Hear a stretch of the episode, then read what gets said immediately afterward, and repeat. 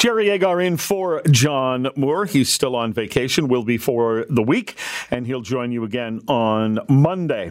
Deb Hutton and John Tory Jr. in for me from 9 till noon. So, yesterday there was a consequential meeting. It was the Prime Minister meeting with all the premiers talking about money from the feds to the provinces for health care. Doug Ford, Premier of Ontario, had this to say after the meeting. Uh, this is the beginning. Uh, I always look at it, you know, the glass is half full. And again, it's good that we sat down and, and I'll, I'll never refuse new funding. So let, let's see. Uh, once we all absorb it, we go back back home, and and uh, we'll have questions. And and the the prime minister is very open. They're there to answer the questions.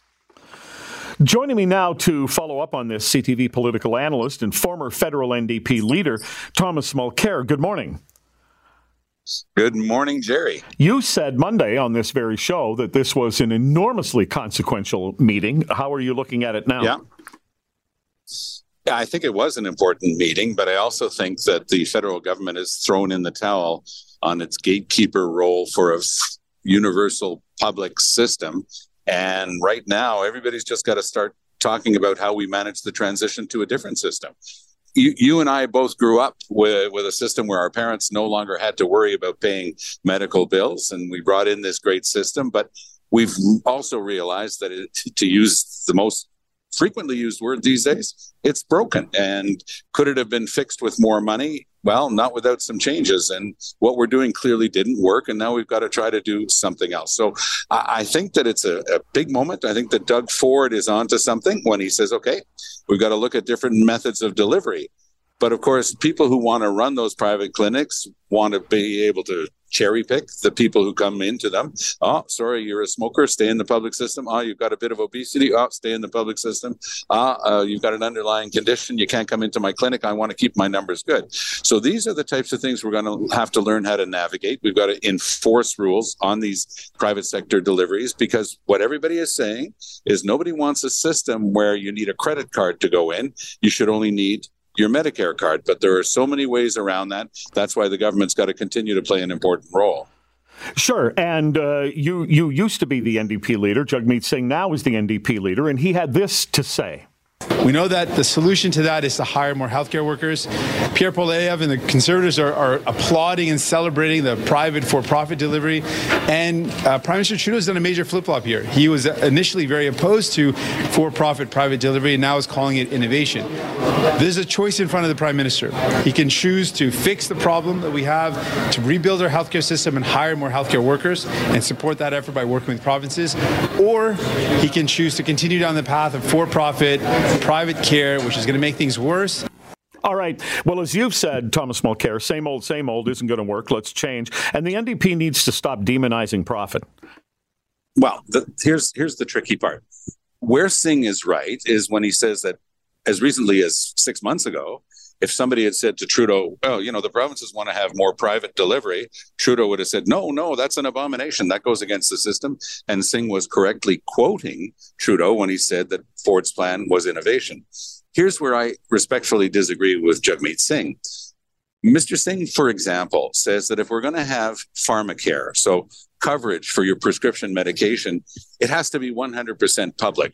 Well, this is a simple fact. There is one province in Canada that has full, complete, extensive prescription prescription drug coverage, and it's in Quebec. And it was the same siren song when it was being brought in, no private whatsoever. But the government made a wise decision. They brought in a hybrid model that kept the private insurance and the new public insurance side by side. And guess what, Jerry? In the cold light of day, that system, that hybrid system, actually works. So, what happens sometimes is some politicians are opposing a purely theoretical model, a pristine, pure model that is not going to work, and opposing that against something that is actually working and providing, in this case, the pharmacare. So I know which side I'm on. I'm on the side of making sure that public protection, public interest is the only thing that governs here. And yes, you have to look at success and failure, take a cold, clear eyed view of that, and say, okay, we've got to start doing things differently, but we've also got to make sure that the privateers are tightly regulated, something we're not very good at in Canada. The Americans know how to do enforcement in the public health field. We don't.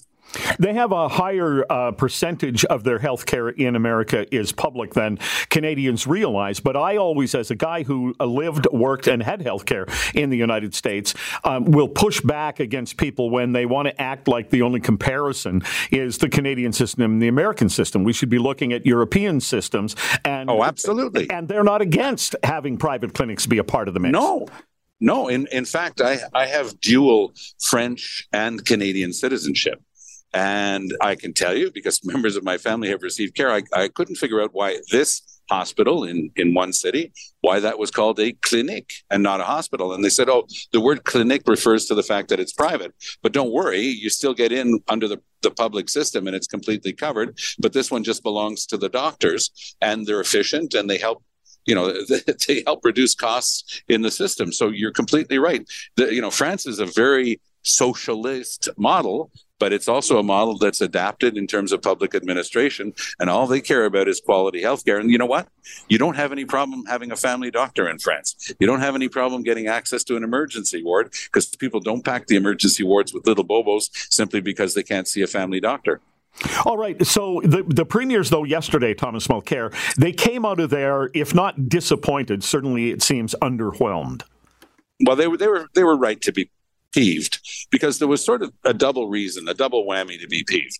First of all, the feds had been busy spinning in mainstream media, like the biggest newspapers in the country, spinning that they were putting 100 billion on the table.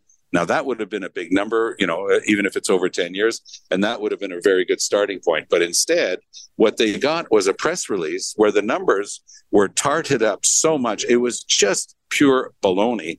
They had the nerve to put out a number that was close to 200 billion, but when you dug down, it's precisely 4.62 billion a year for the whole country for the next 10 years. So that's just disingenuous. That's just trying to snow people. And it, the people who put that together should have their rear ends kicked because they did no service to Trudeau. They did no service to um, an open, honest discussion about healthcare.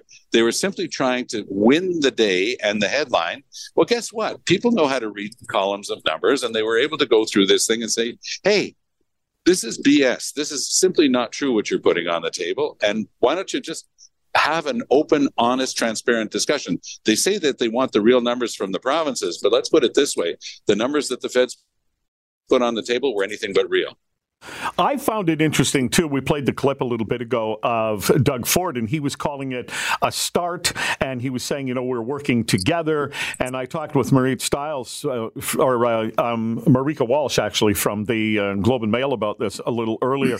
what a different personality as a leader Doug Ford is right now than when he first became premier.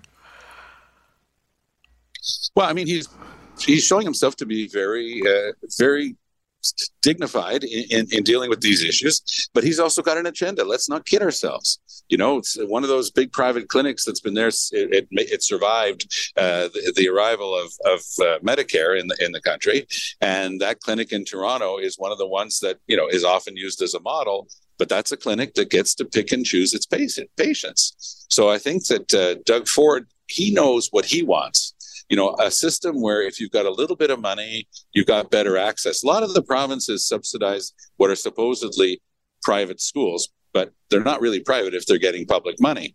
But what happens is, you know, the other, you know, working people, they wind up having seen their taxes pay for the private schools of the, the dentist that lives across the street. And they know that the public school system is suffering. It's underfunded. And this is what everybody who knows about public administration and the delivery of services is worried about here. Ford would love to be able to take care of the people he's building a new uh, he's building a new highway for to get them to their cottages faster. He wants them to get their health care faster, even if that means that the whole public system starts to suffer. And this is where it becomes important to have an open clear eyed public debate of what's actually on the table and what's required to continue to have a system that exists only in the public interest. Well, when when one person moves out of the line to go somewhere else, everybody moves up in the line. So I think that's good. I'm running out of time, but I would just say this: you said at the very beginning here, Thomas Mulcair, that guys like you and me might remember when our parents had to pony up for the health care, and it made me think fondly on that moment when my father walked into my bedroom and said, "You know what, Jerry? It's okay to get sick now." and you've stayed healthy as can be. yeah, I fooled them all. And good for you. all right. Thanks very much. all the best, Jerry. Take good care.